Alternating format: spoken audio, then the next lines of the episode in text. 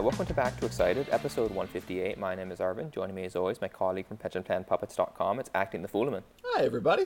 We also have an esteemed guest from uh, Maple Leafs Hot Stove. We have Ian Tulloch. Ian, how are you doing? Not too bad. How are you guys doing? Yeah, surviving. One day at a time. One day at a time. That's all any of us can do is power Yeah. through one day at a time. Uh, much like the Leafs, with their one day at a time ethos that they have to bring to any professional hockey team. Um, yeah, we thought we'd get Ian on uh, to diversify things a little bit. Arvin and I are very good at being sad at each other about how things have been going, but Ian adds a new element, and we decided to talk about are we happy with this hockey team? We're 19 games in, as Ian has pointed out. It's about a quarter of the way through the season. It'll be 20 by the end of today. We're recording in advance of the game against the Islanders. And we wanted to see okay, are we good with how this has gone? As a level set, we can say the record's pretty good. The Leafs have played 19 games, they've won 12, lost 6 in regulation, and they have one loser point for a total of 25. That's a good rate. If it, that's sustained, that gets you in the playoffs, and it probably gets you seeded. Are we content with that, or are there concerns? And uh, courtesy to a guest, Ian, do you want to go first? Yeah, sure. I appreciate it. Ar- Um, sorry, I'm calling you Arvin right off the top. Appreciate it, Fulemin. But yeah, this Leafs team, it's tough watching them night to night because I feel like when we started the season, no one wanted to care about this regular season. You guys didn't. I didn't. Most fans didn't. After watching them lose year after year after year in the playoffs, how much are you really going to take out of a regular season? And I wasn't sure how much I was going to take out of it. I'm looking for little things like how is Nick Ritchie fitting in? Ooh, not well. How's Michael Bunting fitting in? He actually looks pretty good. How's that third line looking? I didn't think it was going to work to start the year, and it's working really well. They're at 60% expected goals at 5 on 5. That is not something I expected coming into the year. And So- crazy low event, too. yeah, no, and that's what you expect from a David Kampf line, right? I mean, the pucks aren't going in at either end, uh, no scoring chances at either end, but you tilt the ice in your favor against better competition with tough usage. That's a very good thing to happen. So I think Ondrej Kase deserves a lot of credit for that. I think David Kampf's better defensively than I'm willing to give him credit, and worse offensively than even his biggest fans might not be willing to admit to. But if I'm breaking down the Leafs right now, I'm weirdly positive about them. And I know that it's weird to be positive about the Leafs you know, during the regular season. You're thinking, okay, they just came off a loss against Pittsburgh. There are still problems with how they defend the rush in certain instances. There's still defense when you look at and go, eh, it doesn't look like he's playing his best hockey right now. But I look at this Leafs team, I see a team that if they're not first in scoring chances for at five on five, they're definitely in the top two or three right now, and they're 28th in five on five goal scoring. The, the pucks just aren't going in. Austin Matthews, one timers, his wristers off the rush, all of his great quality chances, they're not crossing the goal line. And I think that really messes with your brain when you see it. Anytime shooting percentage and raw talent don't meet up, it really messes with your analysis. And I think on ice shooting percentage and learning about these things over the last few years, it's really helped me kind of stay mellow during the ups and downs of the season because I try not to get too carried away with the players on a heater. And I try not to get too carried away with a player like Nick Ritchie, who's, I think his on ice shooting percentage is below 1% right now. So at some point, pucks are going to go in for him. And I know that the offense is going to be there. I guess this is where the defense is the biggest question moving forward. And Arvind, I know that you have some concerns about that. So I'll tee you up here to just kind of go off on the Leafs defense right now. Yeah, I mean, for all the reasons you mentioned, it's there, you can look at this Leafs team and by almost any reasonable metric, you can think this is a for sure a good team and possibly a great team. But you know, if you believe that, um, as you said, the shooting percentage will regress and that you know they, they have the talent and that Jack Campbell, you know, if he might not perform at a Vezina level the entire year, but he's you know every single game gives us a little more evidence that he's genuinely an above average goaltender. There's a lot of reasons for optimism there. With the Leafs defense, I mean, th- there, there has been a lot of discussion about like, oh, the Le- you know, the Leafs are now winning in different ways, or we're, we're playing in tight games. I think the team and Keefe have mentioned that specifically, and we're, we're, we're winning with goals, with reducing goals against. Um, I, I should give a credit to Katya here because she posted this in our in our Slack chat where she eventually, uh, effectively, uh, fact checked this, and the basic difference between the Leafs defense now and the Leafs defense basically under Keefe's entire tenure is just save percentage. right? It's it's it's Jack Campbell, and it's not you know not just save percentage, but like expected uh, save percentage above expected. Our goaltender is performing very very well. That makes every defense look good. We're not bad defensively by any means, but uh, you know I don't I don't buy that we're you know peak Nashville Predators or anything like that. I, I, I don't buy that we're and what's another really really good defensive team like I, I don't buy that we're you know Minnesota peak Wild yeah peak Wild yeah that's a that's a that's a great example. Um, I think we're like an average defensive team, and that's all right in, in a sense because in theory we're a really really strong offensive team, and, and that's how we're supposed to win games. My in general, I still feel quite uh, jaded about this team in, in a lot of ways. I'm, I'm not convinced that they are a truly elite team in the league yet. And I think there are two main reasons for that. The first is just that the offense is is there in the aggregate, but there are still a lot of situations where we kind of bash our heads against the wall and don't really get too much. And that game against Pittsburgh is a very, very good example, right? Pittsburgh without Malkin is not a more talented team than the Leafs. Uh, So Pittsburgh without Malkin and Crosby is not a more talented team than Yeah, the Leafs. when they that destroy- didn't seem to matter last time. yeah, the, I, I side note, it feels like we haven't beaten Pittsburgh in like forever. Someone calculated that we're like four, uh, sorry, one and four against them in our last five times, and of course with COVID, that means that spans like two years. Yeah, like I, the the last victory I remember against Pittsburgh was the one in 16-17 that took us to the playoffs. And you'd think Oh. that wouldn't matter, but I remember Travis Yost had an article a while back breaking down how if you have a bad record against a team in the regular season, it actually is a decent predictor of how you're going to do against them in the playoffs. So that's something to keep an eye on if you run into Pittsburgh in the playoffs. I don't Yeah. know how well they're going to fare the rest of the way, but just something to think about. Yeah, but you know, against Pittsburgh yesterday, we, we didn't get that much offensively. Like I, I know we probably won the expected goals battle, and the we certainly won the Corsi battle. But I'm always a- checking the deserve to win meter. yeah, there, but there was a ton of blocked shots. Pittsburgh was sitting on a two nothing lead for a large portion of the game, and the game state never changed, so they're just comfortable, you know, more or less sitting in a shell and not giving up huge chances. Um, and we were unable to break that down. It's like, okay, well, this is a consistent problem we've had. And not to bring up, you know, the, the, the last playoff loss again, because I know it's a sore spot for all of us, but like the most damning part was not necessarily game, you know, it was not necessarily to say like game five, right? It, it was game six and seven when things mattered. We laid an egg offensively, right? when Things team, really tightened up. Yeah. And Marner Montreal- wasn't able to break through. Yeah, Matthews Montreal shut us down through. offensively. You know, uh, Game Six we had that great start to overtime, obviously, and didn't work out. But Game Six and Seven, we, we didn't get our red blob of death. You know that you know when all those on those shot plots where um, you see the Leafs at their best, they're just generating tons and tons of chances from from in tight. We didn't generate that yesterday, and there's still games where we don't generate that, and there's still teams where we face them, and I'm like, I'm not sure we're going to get a whole lot of chances. Right? I wonder how often you'd feel that way if you followed the Boston Bruins closely on Yeah. a regular basis. No, that- that- or that's the other thing. Calgary Flames or the Carolina Hurricanes or another good hockey team.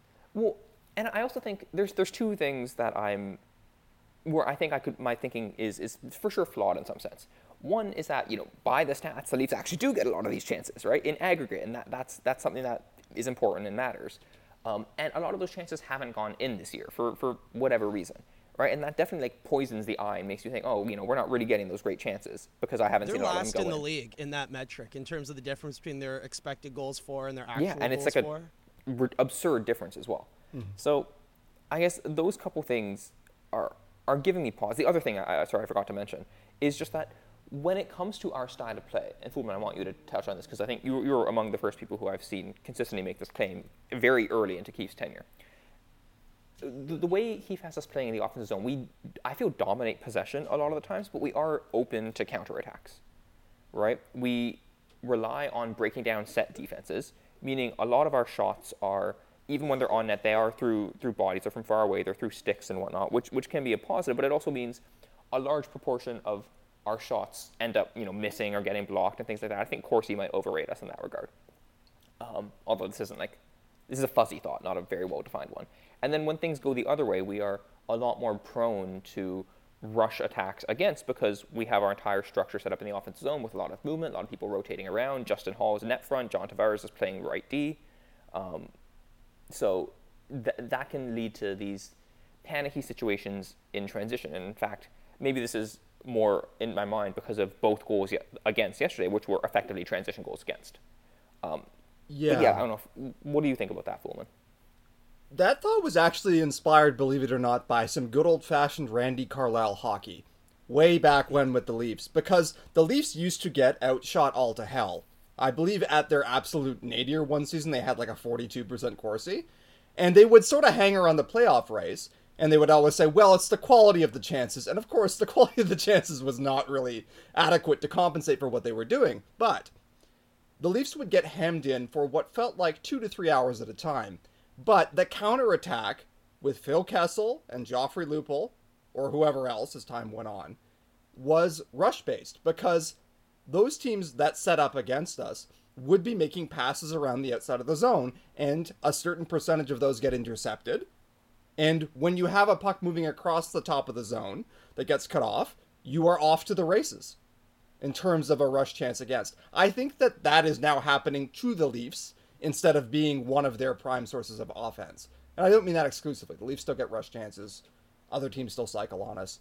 But the Leafs are so cycle heavy and so strong possession wise now, and they are under Sheldon Keefe, that I think they are more prone to rush chances against. So it wouldn't totally stun me if they looked better by Corsi at both ends of the ice compared to what they were actually doing to some extent. And you know, no, that makes a lot of sense. Yeah. And I know when I I think of the way that they play hockey, it reminds me a lot of soccer in terms of some of the best possession teams. They have their defenders jump up high into the play to make sure that you can maintain possession. It helps you control the game, but at the expense of when you turn the ball over, or in hockey, when you turn the puck over in the offensive end, they can quickly get a rush chance the other way, and you're vulnerable on the counterattack. Morgan Rielly is the perfect example of this. When he's on the ice offensively, you can generate a lot because of all those chances he's taking, all those risks he's taking by pushing play up the ice, by activating into the zone. A lot of the times he's playing left wing or right wing on a particular shift because the play took him there. The play took him on a three on two, and he's staying high up in the play because that's where the play is. And it would be dumb of him to skate back and avoid offense because the offense is right there on his stick. But when there's an odd man rush coming back the other way, those add up. And over time, with someone like Morgan Rielly, you can measure this and you can see, okay, even though the pros arguably do outweigh the cons, there are a lot of cons that you can take into account here. Now, you guys are both stats people, so you're you're big in the aggregate. You don't worry too much about the small sample. You worry about how are things looking after 15 or 20 games because this is actually a decent sample at this point in the season. We can start to take away some meaningful takeaways. I think Brodie has looked way better defensively than he looked to start the year, and that was a major concern for me. I thought he was in the first few games of the season, poor at defending a rush, poor at moving the puck, just didn't look like a top four defender, the one that you'd expect from the year previous. I think he's looked much more like himself. I think the biggest question mark on the Leafs blue line right now, we'd all agree, is Jake Muzzin.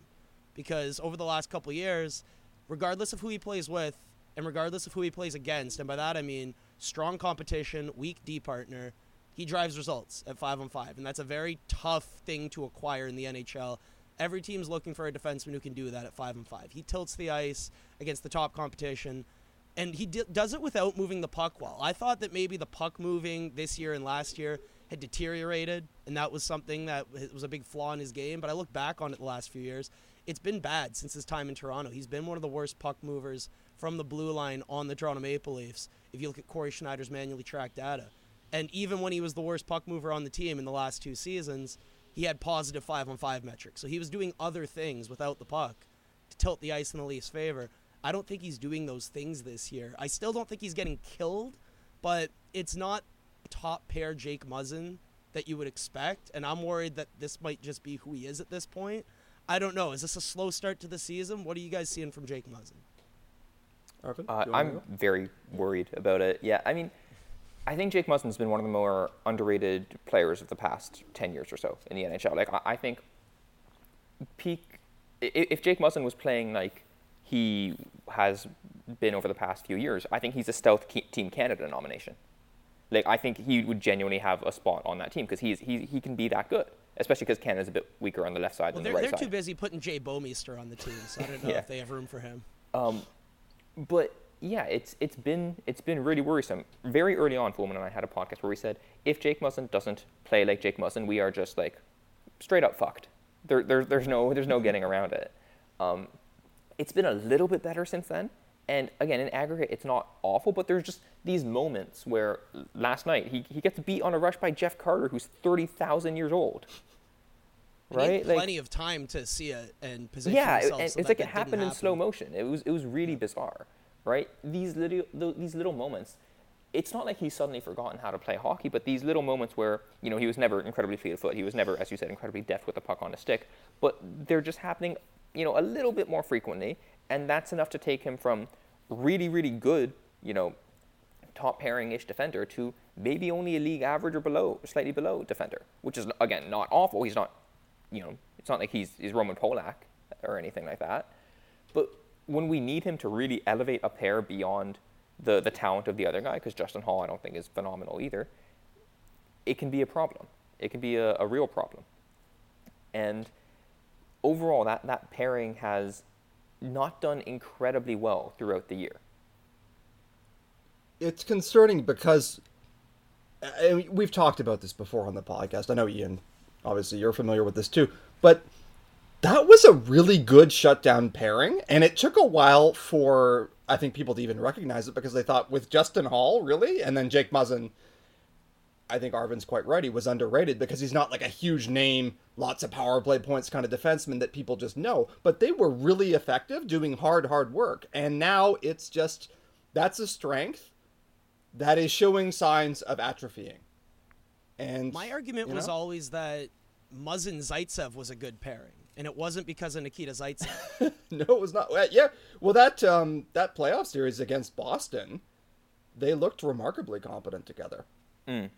And that's what Muzzin does for his partner. He makes life easier on him by doing very little things that are kind of hard to pick up. But I'm sure a, a high level coach, a high level defense, uh, someone who understands the game very well, will pinpoint those and say, yeah, he positions himself really well here without the puck, in zone against the cycle, and his D partner is easily able to pick up the puck and make a play. Whereas another defenseman might be out of position at that point and play continues. There, it's very little, tiny, for me uh, at times unnoticeable stuff that Jake Muzzin does to drive results at five on five. It's he's a weird player to watch because, like you said, Arvin, when he has the puck on his stick, it doesn't look great. But he's led the team in, in points per sixty at five on five among defensemen over the last couple years. It's so weird. I have trouble assessing him because some guys, it, not, not just in this sport, in other sports, look weird while they get good results. And you try to compartmentalize it with your brain because you go, I know that you're doing positive things to impact play but I'm also seeing a lot of things that I know look bad, and I'm having trouble weighting those things properly. I'm mm-hmm. wondering if it's shifted the other way this year with Muzzin, but even despite all these criticisms we have of him, he's playing top competition alongside, let's say, not the best D partner on the team, and he's still above. He's still above 50% in all the key metrics, which is what you would want more. or Yeah, it there's there's definitely also like some some outcome bias here in the sense that I think you know they have a thirty percent goals for percentage or something like that, and it, that's driven primarily by bad goaltending when when they're on the ice. Now, part of that might be stuff that isn't captured in goaltending or in, in, in expected stats, right? Like the the Carter goal yesterday, as, as a very obvious example. Are you going David Johnson on us with the on ice save percentage? but it's it, it, it still it still hasn't looked amazing and it's also the, the competition that Muzzin has faced this year I don't think it's been as rough as uh, in in years prior. Like last year he was comfortably facing top lines more and now perhaps reacting to the the downturn in form initially. Keefe has has used Brodie and, and Rielly a bit more in, in those in those settings, um, and also there was you know some some defensive pair shifting at, at various points as well, um, where where Brodie and Muzzin uh, played together. But yeah, like he's not getting as tough minutes as, as last year, and his results are still a little bit worse. And yeah, again, if, if, if this was not a guy, if this was a guy we weren't as familiar with, we'd just say we'd take the simple approach. We'd say he's 30 whatever, plays a hard game, probably just declining, right? And that, that seems like the likeliest outcome, but it's, it's very problematic for the Leafs if so, because Fulemin, as you said, you know, Brian Leetch isn't walking through that door. Yeah. There's there's no alternative. It's the same thing with the big four in terms of forward production. we do not have a replacement. Whereas you can move around a hell of a lot of supporting parts from Bunting, Kase, Ritchie, Engvall. Uh, David Kampf is actually kind of fixed because he does a weird specific thing that seems to be working. But there's a very clear demarcation between the guys who matter a lot on this team, to whom even one injury or serious decline is a big problem, and then a lot of spare parts. It's five million dollars plus on cap friendly, and everyone below that basically. Hmm. Exactly. Yeah. And you know, I'm not saying Alex Kerfoot isn't nice, but the reality is they I can am. adapt. I'm, I'll say that. I'll put my hand up and say that. He's been kind of good this year. Someone kind of went off on me on Twitter for saying, you know, he wasn't that big, and they were like, "When will people give Alex Kerfoot the credit he deserves?" So you know what? Here is a modest amount of credit to Alex Kerfoot. That's me doing that right now. He's played pretty We well. like stats on this podcast, right? We really like those. He was brutal last year at uh, driving play at five and five without William Nylander. I, I think when Alex Kerfoot is trying to carry a line, it's a very bad situation for us and for him. Whereas if he's a complimentary winger, I think he's sneaky kind of good at that. So I, I mean yeah. that's another. I mean, way it of is also just an easier job. Yeah, I know that, and the reality is you look better with better players. Um, details at eleven, but I do think that he's. I would say that that difference feels exacerbated in his case. I wonder with third line forwards at the NHL level, uh, they might be the weirdest guys to evaluate because you want them to do more, but they can't. It's just that's what they're third line NHL forwards. They can't make that high level play that you would want them to make off the rush. They're not as impactful as you'd want them to be, but they're still effective at a few things, and it's why they make that three plus ish million dollar paycheck that you're looking at on cap friendly and every fan base is thinking about moving it in the offseason to try to make room for that player who actually makes a difference but well we're in the middle of the season right now. We, we don't have the flexibility. I guess we're going to hold on to this three-ish million dollar player who provides a little bit of value. That's kerfoot on this team. It's a third liner on every other team. We're doing it with him so i get it but man i just i still find myself wanting more from him and this hmm. is a transition for me to the pierre engvall story because i think anytime you watch a player and you want more out of them, it's it's naturally frustrating because you see certain tools, you see certain attributes. With Engvall, it's the ability to transport play up the ice automatically, just a free exit, a free entry, and then you want him to make a play.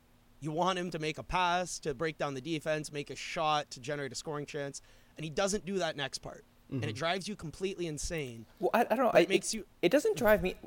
Who are these people expecting something from Pierre Engvall? I don't get it. I I do okay. to be clear, based on track record, there is no reason to ever expect meaningful offense out of Pierre Engvall. But watching him, I can't help but think, okay, like look, I'm six feet flat and I skated like a friggin' tortoise. And I look at this man, this man blessed by the gods who is very large but skates quite well, and I'm like, you have been given gifts, buddy. You know, like can you not just get to a better play than let's float a wrister right into the crest of the goalie. But but that's the thing. We, we have another guy just like him in Mikheyev, effectively, Yeah. right? Like I know different. They're different frames and whatnot, but Yeah, Mikheyev is another guy. Just like he, you, you have one above average NHL skill. It's the fact that you can really move, Mm-hmm. and everything else is like eh. Heavy wrist shot. Um, Does He's Engvall one of the best players in the NHL shot? at skating back towards his own net. I don't know anyone who does it more than him. Well, act- that, that's true. Eng- Engvall, he he. One thing I actually do kind of appreciate about him, it's like the- these small habits or ticks that you notice with players. Like he doesn't like dumping the puck in for no reason. Like he'll just circle back when we're on a change. I've always respected it when I- someone I- like I William think it Nylander does it, when Gardiner does it, when a good player does it, I like it. When a third liner, quasi fourth liner does it, you're going, hey, what are you doing? Get that puck deep. And Yeah. I don't know. Is that the right call? I, I- I think, I mean, I'm sure it's burned us at some point, but I, I imagine his success rate on those plays is, is reasonably good. Um, but yeah, like with, with Engvall, I mean, I just, I know there's always like discussion of like, oh, can Engvall take that next step? And in my head, I'm always like, no. like, How old is he? Like, why, why, why are we discussing this? He, he is not taking the next step. It 26, is I wanna say. a miracle that he is a useful NHL player. Like, that's a huge win. We picked him, like, where? Very deep in the draft, I know. I, Seventh. It was like, Seventh round. Was it seventh? Okay. 2014, I think. Dave Yeah. Nonis. Yeah. Always misunderstood. I always said about Dave Nonis, you know, underappreciated Really good at in drafting his time. Swedes. Yeah. well, I- I mean, depending on who you ask, that's all just Thommie Bergman, right? Mm. Apparently, it's all Shanahan on that Nylander pick, but that, Yeah. this is a discussion for another day. Yeah.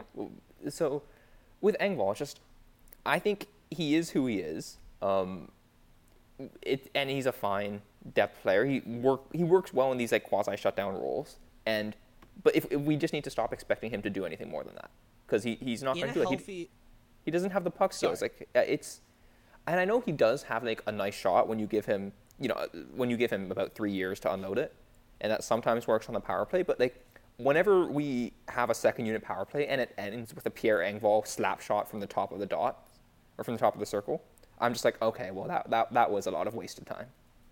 man, you have Spezza and Sandin and just making these magical passes along the perimeter, and then it ends up on Pierre Engvall's stick, and it's just not the same. It's just really not the same. I feel bad for Ondrej Kase looking from the bench, just going like, man, I'm getting burned here with usage.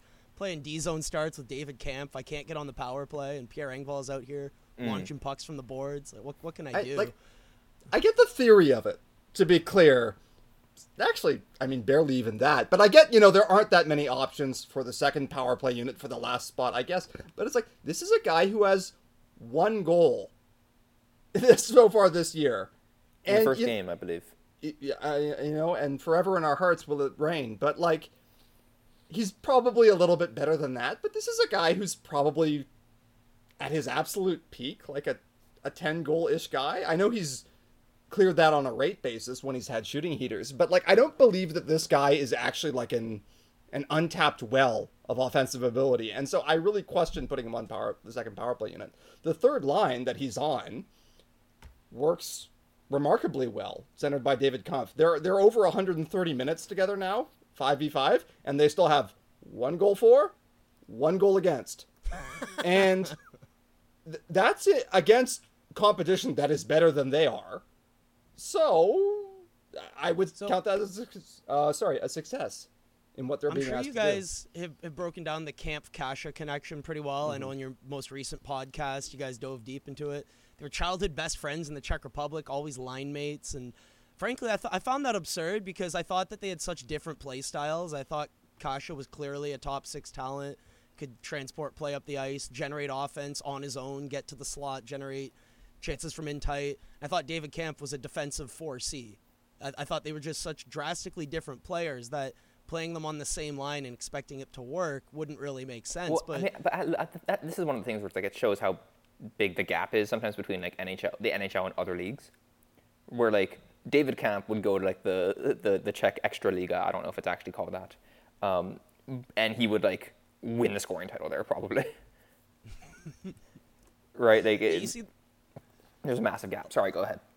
I was gonna say, you see the players who aren't in the NHL and they're always in the, the top of the KHL leaderboards and Hmm. scoring. I'm thinking of uh, Brandon Kozun a few years back. It's, Yeah. sometimes there's a skill gap. Brandon Kozun deserved better. I'll get over it one day. But I always okay, he was five nine and he skated like the wind, but his time had not yet come. Five years later, I think he gets a longer run in the NHL. I'm probably deluding myself. But the point is Hills to die on. Nigel Dawes. I mean, I thought I thought he was a third line, you know, middle six NHL forward. Couldn't couldn't hack it for some reason, and he's Yeah. KHL legend. So maybe maybe some guys are just a height bias. I don't know. Mhm. But get, getting back to the Kampf Kosh uh, combination because it's worked. They're, the results don't lie. When they're on the ice, despite less than ideal usage, they're hovering around 60% in expected goals. That's not a lie. With Kampf, one of the weird things is that throughout his career, he's literally the worst player in the NHL individually at turning those XGs into Gs. He's not a good finisher. So he, he, he has that is a- zero offense. yeah, like and it's literally like not to take into included. Like you, And- you have to treat him as a void. Yeah, sorry. But Dubas and Keefe seem to think that there's more there, and I don't see it. Uh, Well, I'm, I, I, I'm I don't sure think if I don't think there's more there. Off. I mean, I would be shocked if they think there is more there offensively for for Kampf, like in a genuine way, where like, where they think, oh, we can turn this guy into like seventy percent of Jordan Staal. It's like, no, that is not happening. well, Jordan Staal was also one of those couldn't turn XG into G. Yeah, I know that too. that that comparison was intentional. That's how no, bad. no, That's no. how that's how bad Kampf is offensively. It's it's frustrating, but what uh, interesting stats on him when you look at micro stats, when you look at like specific plays he's making to advance possession up the ice, he doesn't turn the puck over in the neutral zone or in the defensive zone, and I think that's a valuable trait from a d- defense first player because he's not looking to break down the opposition structure. He's not looking to make a stretch pass. He's a not player coaches are always going to like.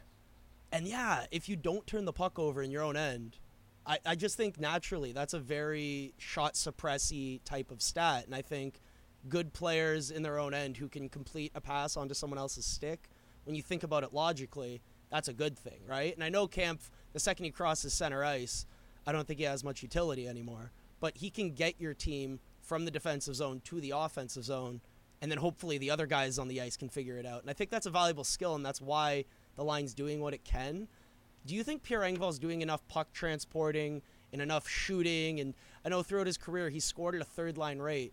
Do you think he's done enough to stay on the roster when everyone's healthy to be one of their top 12 forwards? Because that was the real Pierre Engvall question I had: is is he one of Toronto's 12 best forwards? Personally, I think he is, but I can understand why people get really frustrated with him. Who, I was who, curious who what your guys' you thoughts were. who do you waive instead of him? Because we have to waive someone when the KF comes back, don't we? Just going through the lineup here in my head. You're not going to waive Simmonds. No trade clause. He's been driving the net really hard. You're not going to do it with Spezza, obviously. He runs PP2. hmm Nick Ritchie, man. You, He has a two point five million dollar contract. And a second year of And- term. That's going to be a difficult contract to move at this point. That, I yeah, can see what you're saying here. Yeah. Kampf is the PK specialist. You're not moving Kase. yeah, so it's like, Bunting you like. Yeah, and you just go through the list, and he's at the bottom of it. hmm. I mean, Well, I I think. mean, sorry. the- to go, no, uh, so the waiver rules are meant to avoid exactly the issue that the Leafs have, or that the Leafs kind of bring up every single year, because we try and hoard 15 NHL caliber forwards, and then we're always like concerned about, oh man, like it feels unfair that we always have to waive one of these guys. It's like no, that's that's the rule. like you you cannot have that many NHL caliber forwards because like the the PA effectively doesn't want people like actual NHL players getting blocked because the team just wants to hoard them right? So like uh, we just have to face that. We're, we're Engvall is clearly an NHL level player, but we have at least 13 NHL level forwards right now. And they want to get Kyle Clifford in the mix at some point. They love his ability to Ah, be a shot do you so? suppressing I- face puncher. I, th- I thought I thought the Clifford thing was more just like a, a for like St. Louis doing Clifford a favor, where it's like he's going to be in the AHL for a team that he has no real connection to. Might as well send him to a place that he knows. And I, I assumed Clifford would stay in the AHL, but I could be wrong. On I that. think that We'll it, see. it was a favor to a friend for sure. And Cal Mm-hmm. Dubas, once he likes you, he will take measures to assist you forever. yeah, Cal, Cal Dubas is a ride or die. Yeah, I know. He's a great friend to have in a front office. But that's that's what gives me pause. Actually, say nicer things about him, man. yeah. but what gives me pause is like you look at this and you're thinking, okay, that's just a favor, and then I'm thinking, I've just said the GM of the team really likes this guy and this player, and he's acquired him. That has a way of working out in terms of ice time down the road, and they did. You know, they played him every game against Columbus for all the good that did. So, He's know, historically been a, a David Kampf type of player where there's zero offense whatsoever, but your team has the puck when he's on the ice. And you're usually in the offensive zone cycling or, or something 200 feet away from your net. Right. But what David Kampf has been showing, and I'll freely admit it's impressed me, is that he can do that at a more elevated level. Whereas Clifford at this stage, I don't know. It's like, could he face other Kyle Cliffords and hold them to a draw? Yeah, probably. But David Kampf can face uh, an NHL scoring second line and kind of freeze them a little bit.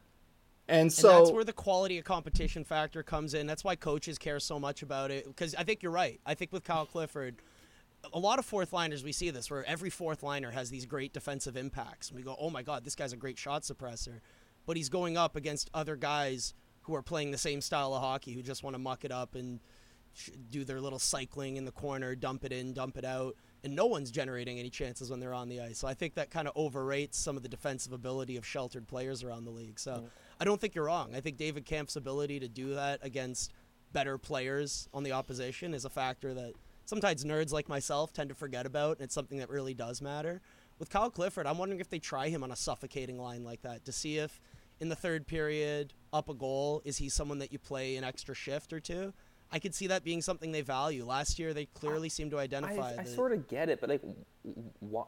How how does that how does that square with the rest of the team construction? Right? Like you have you have you're you're not putting Kyle Clifford on one of the top two lines, obviously. No.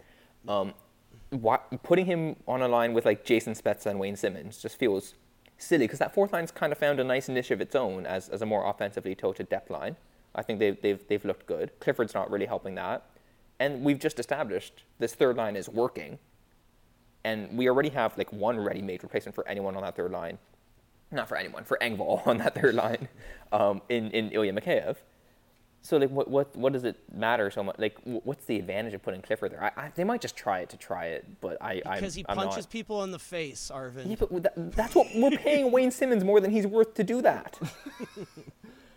Look, I, I hate to say it, but Kyle Clifford has two cup rings. And Yeah. I know that we all roll our eyes at that sort of stuff, but with a team that's been snake bitten all to hell in a couple of playoff he, runs, he it- really helped us against Columbus. uh, yeah, he was terrific. Zero zero zero. He had actually the perfect box score, with where there was nothing in any field on Hockey DB. But I'd like to see a few five in the PIMS category personally. yeah, just to I'm just, to show it. Yeah. Um, yeah. Uh, but I think that it's possible at least that Kyle Dubas and Sheldon Keefe and all of them are a little bit haunted by the prospect that there is something wrong mentally. And they brought in a million veterans last year. We already saw this. And so. Well, I, I'm just saying that that possibility is not No, zero you, in my mind. You're right. You're right. You can't rule it out. Joe Thornton on PP1 didn't solve the culture. Yeah. Well, th- sorry, I wanted to make one correction. Is that uh, what I mentioned before? Like, we'll have to waive someone when Mikheyev comes back. I could be wrong about this. I don't know it off the top of my head, but because Mrazek's on LTIR, we might have room, and we probably we send Semyonov down. I'm guessing is the, the first thing. Obviously, he's waiver exempt. And The then other we, thing we roll that- with 13 until Mrazek comes back, and I think then we have to waive someone. the thing is, And I'm out here trying Yeah. to find ways of, for Joshua Hosang to get in the lineup. And like you said, it's just they're too deep at forward. I'm having trouble getting all these names into the lineup. Yeah. I you Well, know what? Ho- Ho- Good for Hosang- Hosang, ahead, and he Fulmer. showed more than I thought he was going to Mm-hmm. at camp. I really mean that, but I, I mean, I think that it's going to take a lot for him to to sniff the NHL lineup. Besides the fact they'd have to sign him to a contract, which they can do if they feel so inclined. Yeah. Well, it's also Hosang has the issue where it's there's only a few spots in the lineup that are possible for him to be in, and like some of them are already taken up. Mm-hmm. Right? Um, because realistically, he's playing on lines one, two, or four. Mm. Right. So line four reasonable. He can he can kind of replace whoever's there, but there's two. There's one spot on line four because Simmonds and Spezza aren't going anywhere. There's uh, assuming line three stays constant, Kerfoot is taking up one spot in the top six. So there's only one other left wing spot. That's currently Nick Ritchie's. Maybe Hosang could do better. Wouldn't be hard to do based based on how Nick Ritchie has played. Um, although, as you said, Ritchie is getting quite, um, you know, he's had quite a bad run of, of, of puck luck in, in some senses. But there, there's basically two spots on the team that Hosang can be competitive for. And then, is he actually going to be a value added over over Nick Ritchie there? Like as much as you know, I make fun of Nick Ritchie and say like, oh, he's he's terrible and whatnot. He, Nick Ritchie has done a hell of a lot more of it in his, NHL career than Josh Hosang ever has. Hmm. I Right. see. Maybe I'm crazy. I thought Hosang's first little stint in the NHL there. I looked at all the zone entry numbers and the passing metrics. He looked great to me. Well, but th- the but the defense issue- was the- obviously bad. Yeah, the issue has never been what can he do with the puck on his stick. Right? It's is the rest good enough that or is the rest okay enough that you're going to allow him to do that stuff? Well, I guess my question is, what's Nick Ritchie doing without the puck? Hmm. Well, no, it, it, it's a valid it's a valid question, but like I don't think it's immediately obvious that Hosang is is far better. The thing that And- gets me about Hosang, and this is eye testy, so you know, full warning on that. But the knock on him, and I saw it myself, is that he can hold on to the puck a little too long, and it feels like a legacy for he was always one of the best guys on his teams. He's a dynamic player. He would make things happen. That's great. That's actually something that gives me pause about putting him with Matthews, Marner, Tavares, Nylander, because if you are on either of those lines, you should be carrying the puck less than the other two players. And you should be deferential. You just have to recognize you're a complimentary guy. I think, for example, Alex Kerfoot is actually good at that. He, you know, you never get the impression that Alex Kerfoot thinks, "Oh yeah, it's Alex Kerfoot time," when he's playing with John Tavares. With Joe, with Josh Hosang, and it's partly a reflection of him being very good. I would wonder a little bit if he would distribute the puck as much as he might. Now that said, you know, maybe when he gets called up and he gets the opportunity, Keefe says, "Okay, look, you're the left wing who's going to defer," and that's fine. Well, he, he is more of a pass first player than a shooter, so in that Yeah. sense, I was it, going it'd to be good. that up. Yeah, Katya had a great article on him breaking down how few players there have been historically who have a goal to assist ratio as extreme as his. Right, Because he right. passes way more than he shoots. He, to be clear, he does pass. I'm just saying, sometimes there are plays where like a pass opens up and he just kind of waits and he says, "Oh, I can take care of this" until something really good comes along. Yeah. And sometimes it doesn't. He has a bit of that Mitch Marner thing where he tries. He does. The, there's that great merit quote of Marner doesn't make the right play, he makes the better play. And Hosang has a bit of that tendency in him, but doesn't have the talent of Marner. Yeah. No, I, I He's a yeah. Sorry, go go ahead. I was gonna say he's a bit puck hoggy, and Yeah. I, I think that's the concern, right? Is that he's uh, playing a bit of hero puck out there every shift, and if he's good enough to break through the defense and gain the zone, it's a valuable attribute. But if you're not breaking the the structure at an elite rate in transition, that's Yeah. really his biggest attribute. And if he's yeah, not doing that, his he's hands are, are honestly bonkers. Like he scored Yeah. a, a, I guess, a game winner in the AHL recently, and it's just like, you, you look at him and his puck skills are so obviously NHL caliber, and like he probably above average NHL caliber. He, he's a he's a talented guy, and I see why people get excited about him. And to be clear, none of the kind of concerns I have are like hard line. If hmm. Sheldon Keefe, you know, came out tomorrow in a presser and said, "We like what we've seen in him in the AHL. We think he's ready. We're going to put him up," I would say, "Let's try it." You know, like I, I am definitely willing to be persuaded otherwise. It's just these are the things that occur to me when I think, is it time to terminate Josh Hosang's AHL contract, sign him immediately to an NHL deal, and bring him in? There's also something to be said for the idea of like, let's give him a full year to just get comfortable, get acclimated, build up his confidence fully, Mm-hmm. and and like have some continuity and structure, right? And then talk about him maybe for next year. Yeah. You also have to consider the fact that the Leafs are going to be adding a forward at the deadline this year. I would imagine is going to be their their tar- they have seven NHL defensemen right now. I don't think they're making an upgrade at that position. So you add another forward to the mix here that just bumps everyone down another peg down the depth chart. Mm. As much as I, I'm, I'm dreaming in my head of, of getting Hosang and his zone entries into this lineup, realistically, probably not going to happen this year. I don't know. I, I don't want to rule it out, but it, like you guys have mentioned, if Pierre Engvall isn't one of the top 12 forwards in this roster, is Joshua Hosang realistically going to be there? Probably not. The other thing of is the like if, if you're if you're the Leafs and you think okay, what type of forward would be really helpful to us this year? It, it, it's someone who can finish, mm-hmm. right? Like w- we're actually in that phase where um, like a Ryan Dzingel type who doesn't have much play driving ability to his name, but he can he can shoot would actually be very helpful to us because we're, we're fine at, at putting the puck in the offensive zone. We're fine at getting the puck there and getting reasonable chances. We're not really converting on those chances. I bet you Mike Do you think the Hoffman's going to be available. stopped- Did they stop being a good finishing team? I, Well, I, I think these we- pucks we are going to go in. Maybe I'm we crazy. talked about it last week. They're, Yeah. they're a good, fin- they're an average finishing team who employs Auston Matthews. Mm-hmm. Right. That that that's the extent of the Leafs' good finishing. And, well, and then the question is, okay, John Tavares. No, John Tavares is like he's a he's had years above average, he's had years below average, but like basically the entire Leafs outperformance in out in expected goals the last few years has been essentially the same as Auston Matthews' individual outperformance. yeah, Right, so With, we're with very good- Tavares, this is a distinction we made because I, I know what you're getting at there. He he generates a ton of stuff himself, and then he finishes on it at an at like about average-ish rate. But it's more a reflection of the quality of the chances he's getting. So like we're we're pinpointing something kind of specific there. Yeah. And What Arvin just described is mm-hmm. something you can look up on moneypuck.com really easily. I love the metric that Peter Tanner has there. If you scroll to the right on the mm-hmm. main page of players, it's called shooting talent above average, and it kind of estimates how good they are over their career mm-hmm. at outperforming those metrics. Auston Matthews, like you said, way at the top when you rank Leafs. The next closest players are closer league average, a bit above it.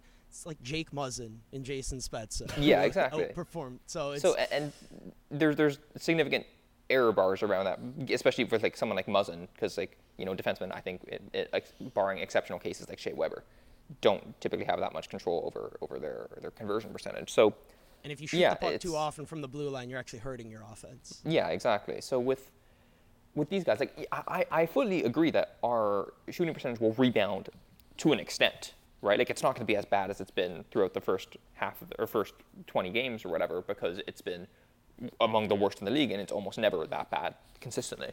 But uh, again, we always talk about margins for error, right? Adding a guy who can get you a marginal goal on a on a shot could could be useful, and I'd say that's that's the part where this team is struggling the most relative to others. So someone like like Hosang doesn't necessarily um, move the needle in that regard. So I don't think he makes a ton of sense this year. It could be wrong.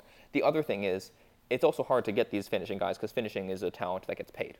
Mm-hmm. It, it's it's a very obvious talent because you it shows up in goals and people like goals and people pay goals.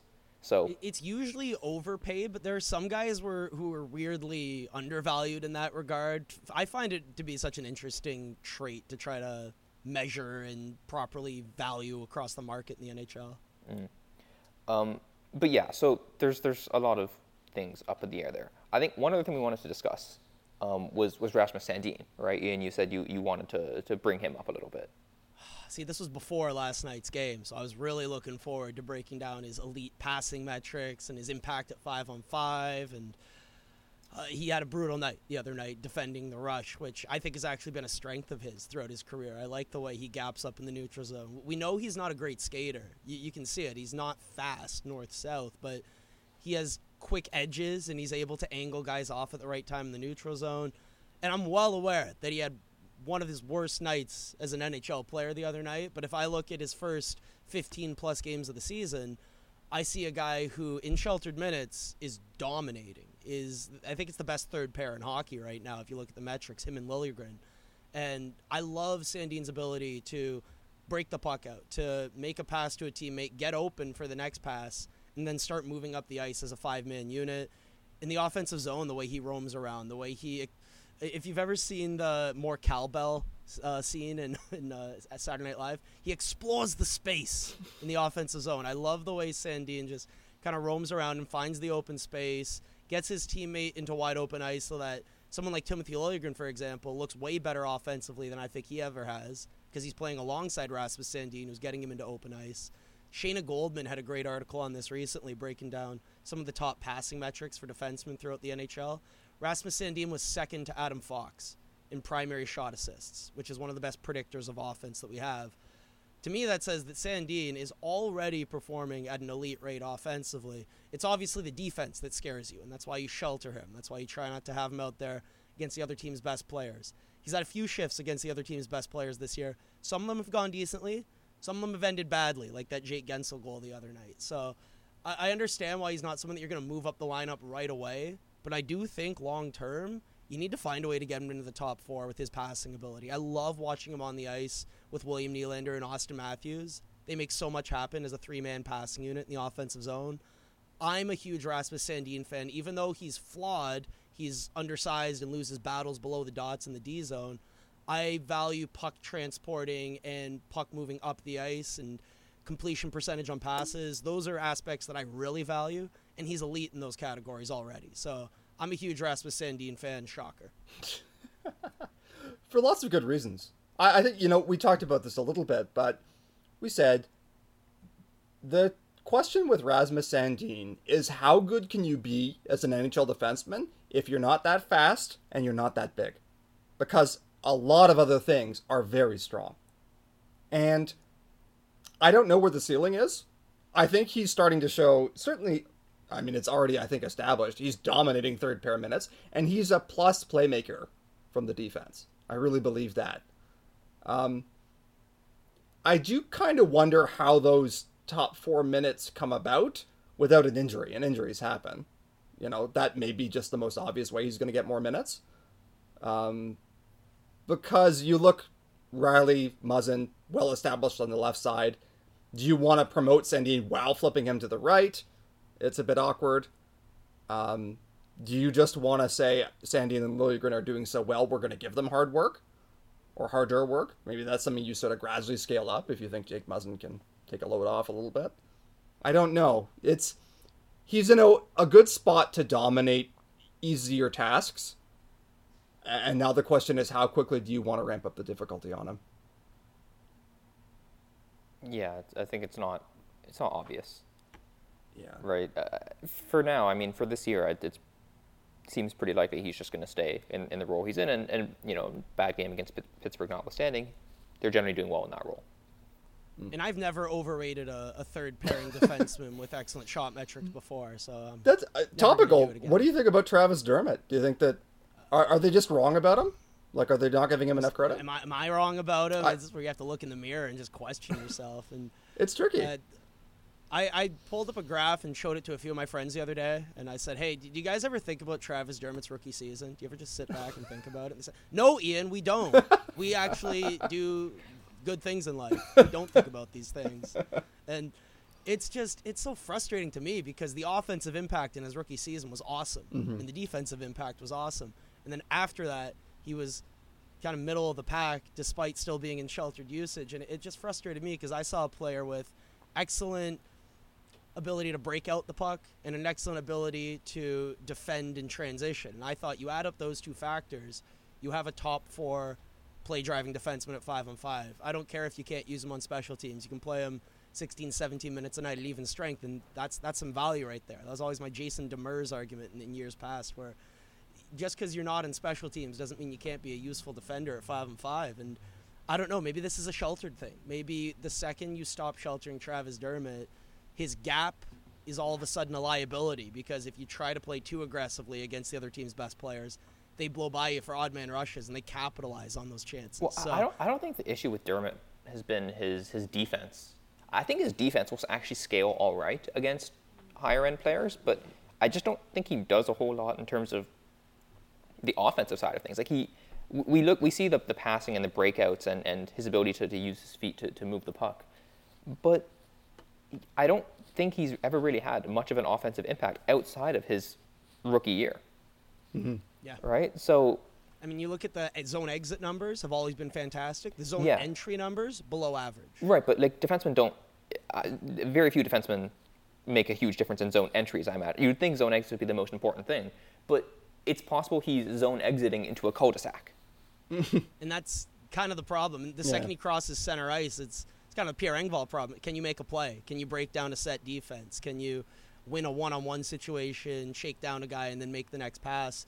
He he shoots into a lot of shin pads from the points from the point. I've noticed over the years. His point production, you can just look this up over the last few years, hasn't been good since his rookie season at five on five. And even though I don't love using points to measure defensemen's value, I think there are other ways to do it. It's still an aspect of offensive ability, and it's one Right. that he hasn't had since his rookie year. Yeah, and, and may, maybe he would do better. He, he he has had to play more with Leafs depth players who play a very simple game. Maybe that doesn't mesh well with his his kind of frantic carry the puck, um, helter skelter style. But it's also you know you don't just get given a job with Auston Matthews, right? You have to you have to earn it, and you have to earn it by you know doing really really well at the levels below that. If you don't do that, well, I mean, too bad. Like, yeah, you maybe you do better with Auston Matthews. I do better with Auston Matthews, right? He's he's a really good player. That's that's how it works. So, I mean, with, with Dermott, th- there's no shame in being a, a reasonable third pairing defender, which is what I think he is, and that's just like everyone has a level, and I think that's more or less his. It, and It just makes me sad because I thought he could have been so much more after that rookie well, season. it, it's possible he could be so much more, right? Like I, I don't. I think situations can change, and we're we're certainly nowhere near perfectly isolating for for development and circumstance and things like that. Um, so maybe he goes to another team, and he. he- I'm I'm sure that there is a top four role somewhere where Travis Dermott performs capably. But it doesn't mean that he's going to perform well in the top four role for the Leafs, or that it's like overwhelmingly likely that if he gets parachuted there, that he will succeed. I Right, think there- he's there- going to be on another variance. team next year. More yeah, likely I, than I, not. I would agree. Might be this year. Maybe. You know, I, I, like the only reason that I think they're keeping him around is you probably are going to need more than six defensemen to get to the end of the season, and Mm-hmm. the eighth guy coming up right now is I think we said Kristians Rubins, or you know Alex Biega or whoever else, What's Martin Marincin doing right now? living forever question. in our hearts. But yeah, I know he went back to Europe, so. You know, if, if you deal out Dermott and then you get an injury, suddenly you're regretting it. So I think Dermott sticks around for the duration, probably. unless they acquire someone else. But then you look past this season, and if you like Liljegren, you probably start to question, hey, why are we paying uh, a million five? Is it for Dermott?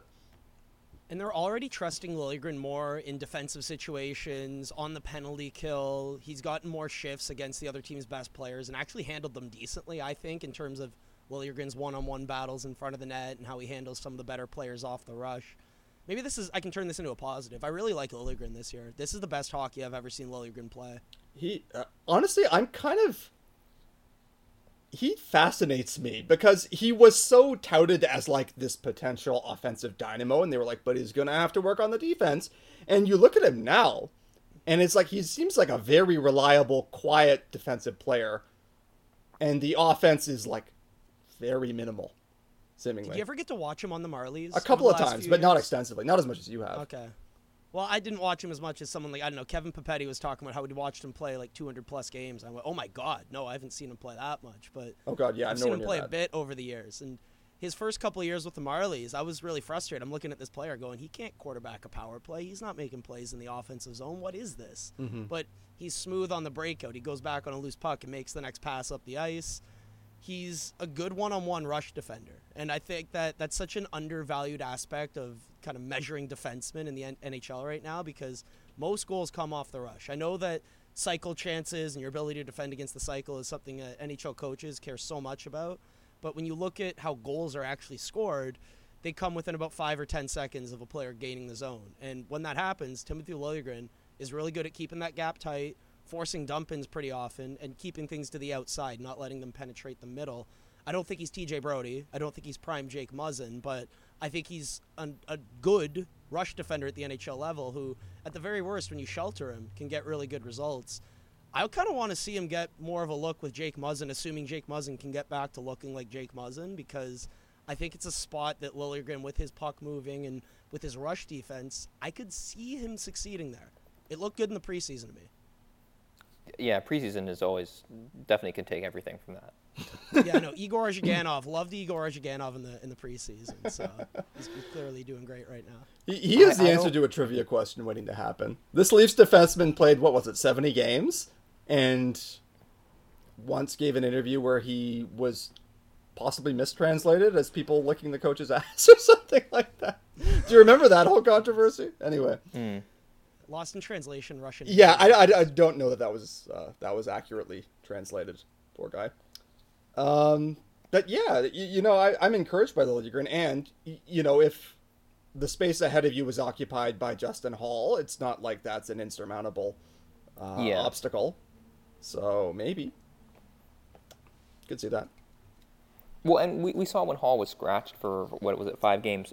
Dermott got a bit of a, a run with, with Rielly, right? That was that, that, was couldn't have gone worse. Didn't yeah, love that was it. interesting. Didn't love Yeah, it. Not a huge fan. Granted, I feel I feel like if I was just trying to get my bearings on facing tougher competition on my offside, the last line mate I would want is Morgan Rielly. because like you know I'm just trying to get comfortable. It's like, wait, Morgan, where the fuck did you go? Why are you behind our net? You're behind the net in the offensive zone, and Dermott's okay, three on one. All right, take away the pass. Take away. Yeah. So Do my two on one slide that I'm really good at. Yeah, so it's it's it, it was a tough spot for Dermott, but he, he didn't I, I didn't I didn't have any strong thoughts on like oh wow he's he's really making a case for himself here. I, I thought he was he was mostly okay in that. Um, I didn't check the numbers on that particular pairing. Maybe it was like especially bad or especially good, but it didn't it didn't. There was no obvious indicator to me of, of like you know we should definitely based on this little sample we, there's something we should look into more. Yeah, how many times has that happened where Dermott gets a little bit of a chance in a top four role, and all the nerds like myself go, "Here we go, this is it. This is where Dermott's gonna prove himself." We say year after year, and he And he just, just kinda never does okay. with it. Yeah, Right, yeah. he never, Yeah, never but, uh, steals that spot. So, and I think that's the, I guess like the general theme of this is just like at some point we need to accept the levels that players show, right? So, with um with guys like Engvall, with guys like Dermott, there's there's like absolutely no shame in being a decent depth NHL player, and I think where people get frustrated is when they ex- expect these guys to do more, and, and keep progressing in, in ways that maybe isn't supported by by by like by the data and by the history of them, right? Coaches, I think, have a lot of blind spots, but by and large, I think they get most things correct. And I tend to think that if, if someone hasn't made a large impact across a variety of coaches and a variety of roles, that might say something that like, you know, they, they found their level. Now that's not necessarily the case for, for Engvall and, and Dermott because I think they've had a max of two coaches in the NHL. I was gonna say these guys have been with Keefe the entire Yeah. time, mm-hmm. basically. So, like in, in, in that in that sense, that what I just said doesn't apply to them, but it, as a as a general rule, I think it, it has some validity. Yeah, I, I mean the thing about Engvall that's always been striking, and we've remarked on this, and maybe it's it's not as significant, But Sheldon Keefe seems to have a couple of players that he feels need a quite public kick in the ass once in a while to, to keep them motivated. And Engvall, more than seemingly any other player. And, you know, this is a guy that he knew in the AHL, that he's seen in the NHL. And I. Is this just what he figures he needs? Or is it an actual sign that, given the chance, he would pe- prefer not to be playing Pierre Engvall quite so much? I don't know. I don't. Uh, it's funny because I find myself just in life to be more of a Mitch Marner, where I, I do really well with positive reinforcement. You know, I, I, don't know. I don't. I don't like the negative reinforcement. I'm not sure how well that works on me, but maybe certain personality types, it is an effective motivator. And maybe with Pierre Engvall, and we see it with William Nylander all the time. Not just this coach. Basically, every coach he's had in his life doesn't go with the carrot approach. They go with the stick approach. And I mean, to say that it's it it, it it's worked. William Nylander looks really good right now. Would it have worked if you if you gave him 20 minutes a night from the get go and didn't wait all this time to finally give him first line caliber minutes and he starts producing at a first line caliber rate? I don't know. Frankly, I wish I had that answer, but I can tell you that William Nylander, whether or not he's playing with Auston Matthews, is dominating play at five and five, putting the puck in the net. I remember he was second in shots on goal to Alex Ovechkin at one point. I don't know if he's still that high, but the point is that he's generating offense, and I'm not that worried about this Leafs team long term this season because I think they're going to have Auston Matthews on the ice for 20 minutes. They're going to have William Nylander on the ice for close to 20 minutes. And then that third line is actually driving play at a positive rate. I feel very good about this team at 5 on 5. I like their power play. Penalty kills weirdly good. And the well, but do, do you feel good about them in the sense of they're a good team, or do you feel good about them in the sense of this is a contending team? Because I think, I think they're a good team, but I don't give a shit about them being a good team. Right? I and want yeah, them. is that a championship caliber third line? And that's kind of been my, my biggest uh, pushback is that I don't think David Kampf is a championship caliber offensive third liner, but he is defensively. And is is that a four million dollar third line that can be good enough at five on five, and you have another scoring bottom six line, and you have those top two lines that obviously dominate. But are, are the top lines good enough for what we need them to be right now? I don't Because- think the pucks are going in, but I, I would argue yes. Because uh, again, like the bar has to be. We've committed with this setup where we're, paying, you know, four guys forty million, whatever gets, you know, repeated ad nauseum. The top lines have to be not good; they have to be elite top lines. They have to be like in.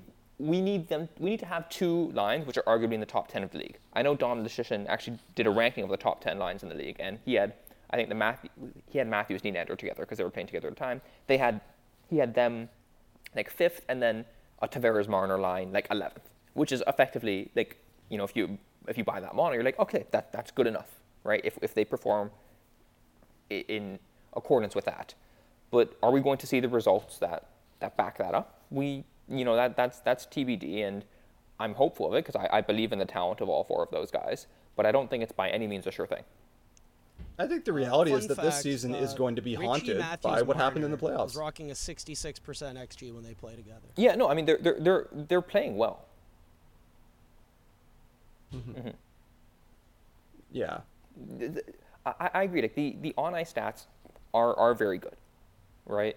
Um, they're the issues, and I sound I sound like such a caricature of like, uh, you know, the the quote unquote boomer fan who who just looks at like you know the success on the ice and not the underlying factors. But we, we still have these games and these situations where these top lines fail against good set defenses. And we can only take so many of those in a playoff series because we don't have the supporting cast. So it's like we are so dependent on, on those top lines that we need them to be just like game to game, always winning their battles by like not just a little bit. Like they can't win 55 to 45. It has to be like that 60% xG every game effectively. And that's a, that's a really high bar. And I don't I don't know if they're up to it, but because it's it's it's a very very difficult thing that they're being asked to do. But that's the that's the implication of, of the salary that they that they have and our investment in them. How is Right, it is that different to do that. from I, think some of the Pittsburgh teams that have been built recently? Well, Malkin and Crosby are better. That's the Well, difference. Matthews is pretty good. Yeah, no, Matthews is very good. Sidney Crosby's uh, arguably the fifth best player ever. Yeah. That's fair. Right. I don't know. Matthews right now, today, is he, is he as good as Crosby in No. some of those championship caliber He, years? he is not. See, I, I think there's a case to be made there. I, I would say I mean, I don't Matthews, in terms of how he's been the last four years, is on the edge of some samples of that size compared to Crosby and Malkin. The peaks that Crosby and Malkin had at their very best, Matthews has we not forget how good that. they were. Yeah, like, yeah. I- Crosby and Malkin were unfair. Crosby was, I think, I- we'd all agree, the best player of his generation. I think Malkin's the second best. Yeah, Right? Not Like- a top 100 player, though. Like depending on how you want to slice it up, I, I- I guess you know the there was a lot of overlap with Pavel Datsyuk, and I, I would have said Datsyuk is, is better than than Malkin. Um, you can very reasonably argue that Ovechkin's better than Malkin. I wouldn't fight you too hard on that. I think Malkin is, but you know, again, not fighting you too hard. But yeah, like, I mean, Matthews, peak Matthews might be similar to to Crosby in, in peak years. Or, or, sorry, not or, in Crosby in the championship years, not necessarily Crosby's peak years, because Crosby's peak years were, were cut short Yeah. um, through through injury and things like that. Crosby's peak years, he's ba- he was basically doing what McDavid's doing right Yes, now. But exactly. like you said, it got cut short due to injury. yeah. Yeah. So, you know, but but this is no slight at John Tavares, who is a phenomenal, phenomenal player who will have like a borderline Hall of Fame case when his career is done. But he's not as good as, as Evgeny Malkin, right? And so that's a very fair point. Yeah. He is looking better. He's looking more like the John Tavares that played in year one with the Leafs, I find, in terms Mm-hmm. of getting to the slot, generating those chances. Again, not all of them are going in right now, but just the fact that he's winning all those battles is a is a good sign for me because like you said, when things get tighter against a set defense, I find that John Tavares is one of the best at breaking a cycle in Yeah. the offensive zone. yeah, no, for sure. Yeah, and uh, you know, if the worry was, you know, he's aging, obviously. So are we all? And you know, he had that that horrific injury against the Habs, and you know, their concern was, will he be able to come back? And he looks like himself, which is very encouraging. So, so if you want to find a bright side, that's one for me for sure. I've got another bright side. The Leafs lead the NHL in five on four shot rate, which is just it's something they weren't doing last year. I think they're third in XG. Edmonton's in first. So that's, that's a stat you like being good in. Mhm. So uh, it, they're doing it with two units. The Spezza unit's always been productive, and my, my God, what he's doing for nine hundred thousand a year, just running a second power play unit at a high rate. And I know the the pucks haven't gone in at five and five this year, but I love slot passes as a stat because I think it's very. Everyone knows what it means. You're making a pass to a dangerous area, completing it, and a shot is happening because of it. Spezza is really good at that. He does it on the power play and at five on five. But I just wanted to quickly touch on the power play because it sucked last year. The last 29, 30 games of the year, they were about break even in goals for and goals against at five on four, which just shouldn't happen with the talent they have. And now they're actually getting gains at five on four. They're they're getting more goals from their five on four, which is what you need to do. And you're paying this star talent this much money. When those four guys are on the ice up front with Rielly on the blue line, pucks need to be going in the net. Chances need to be generated, and it's actually happening this year. And I'm very happy. It was insane that it was ever as bad as it looked, even for half of last season. Like just with the talent Made no sense. I, I know that I didn't get it. you know, shooting slumps are obviously a thing, and they were undershooting their chances, but it got so stagnant. It, it was kind of absurd. And it, I almost felt like the coaching staff was incredulous that these players could be this ineffective 5v4. Like, they were like, okay, it, it obviously can't continue. And then it did longer than anyone thought that it would. So I, I'm glad to see that it's it seems more dynamic once again. Arvind, I know you've always cared way more about the predictive metrics when looking at a power play than the actual goals for. I remember this is why you were so big on Jim Hiller back in the day because every power play unit he coached just had incredible predictive metrics. The pucks didn't always go in, but they were generating chances. They're getting chances right now, so I got to think you're pretty happy with the way. Yeah, I, going. I think I think it's been improved in a lot of ways, and I mean, there, I do want to make the caveat that like looking at Corsi and expected goals on the power play is is I think tougher than at even strength because teams exert more control over the types of shots they take at 5v4, right? And they can set them up in more um, in, in patterns which persist for, for longer because there's there's less chaos and more structure, and that means that there could be systemic under or overrating of certain chances, certain types of chances. Seam passes Exactly. are a major factor that don't Absolutely. get taken into account in the public sphere. Yeah. Um, but I guess the one thing one thing I like is we seem to be a lot less wedded to one particular setup or one particular orientation of players. We found a couple that seem to work and open up different options, and I think that um, lack of predictability will help us, especially in the playoffs, because it'll be we'll we'll have counters effectively. There, there, there's not a single thing that they will take away, and that'll just will collapse like a house of cards. Except you know the zone entry, but that's true of every every single power play. Well, I Um, think they're doing better with the zone entry now that William Nylander is one of the passing options on Yes. PP1 instead of a Joe Thornton or a Wayne Simmonds. Yeah, I think That makes a very big difference. Well, and I'm, Uh, I, I, I was even last year. I wasn't that concerned with the with the zone entries really. Like we, I think we got in the zone a reasonable amount, but I you wanted know, was, to do it more. That was yeah, kind of my it was just a disaster when we got in there in a lot of cases. Um, sorry, there's a, a dog barking uh, in the apartment Dog's complex. Dog's clearly a big fan of the power play too. But you, you, gro- you brought up a great point, which is that it's not one set power play formation the way you would think of Washington's or Tampa's is the, the shining example where Tampa has Kucherov on the right wall, Stamkos on the left wall, Point in the middle, Hedman at the top, and it really doesn't matter who you put in front when you have those four players. With the Leafs, they're moving things around. Matthews sometimes is on the left wall, sometimes he's on the right wall. Marner sometimes is at the left wall, sometimes he's goal line. The other night, he rolled up to the point and covered for Rielly a few times, and frankly, that's my favorite spot on the ice for Marner. He I did, love he, it when he's. he did take a one timer from there, which is just like I we I was I was watching I was watching the game uh, with a with a friend, and and they were like, Marner doesn't seem very good at and they're a new fan. So uh, they said like Marner doesn't seem very good at the one timers. I'm like, oh, you don't know how true you are. You picked up on that, did you? I know Fulemin had a great tweet about this. This might have been years ago, where he said Marner teeing up for one timers on the power play is like when a movie star puts out a rock album, and it's just like, you're incredible oh. at like this thing, but you Oh. you're, trying this other thing, and you're not good at this. Yeah, it was. Oh. And this is the thing is I I think almost every podcast now like am I being too hard on Mitch Marner? Not just for the sense of you know like I'd like to be a nice person because that shit probably sailed a while back, but in terms of just fair a law degree. We all know you're not a good person. it's actually like it's a contract with the devil. It's that's what the license says. No, it's um, I, I'm thinking like, okay, am I losing perspective on how good he truly is because I'm too focused on the cap number and I'm too focused on the playoff runs and I'm too focused on the specific things that he's not good at. But it's it can be a little striking sometimes when a play seems to like I, I guess like it almost feels like the end point of the play is planned to be a Mitch Marner shot. It's like that should not be plan A, that should not be plan B. That's a win mm. for the defense. Yeah. So if you can get Mitch Marner to shoot the puck from anywhere outside like the middle of the slot, then I think you've won as a defense. If, if he's Yeah. shooting standing still, I would say that's a problem for you. If he's on a rush mm. and he's you know got some opportunity to deke in, you're in trouble because he can dance you. Wha- But while, while we're this is tangentially related. Well, actually, two things that are tangentially related. One, Marner did have this this bonkers pass to Nick Ritchie mm-hmm. yesterday in the in the first period. That unfortunately, I think Ritchie didn't ha- get didn't make a great finish, and Jarry made a, a good save. But that was just like if that goes in, that's like a, a insane pass. Like from basically from the, the backdoor pass tapping. yeah, like from, from the left point basically to I guess the the right side of the crease through three or four people right on the ice. Like it was amazing pass, and that, that's something Marner can do, and like maybe five other players in the world can do. Um, the second thing is I am, and again this is this is very much like armchair analysis, and it's definitely not the simple. This is like the you know maybe one level elevated of the guy who yells shoot on the power play.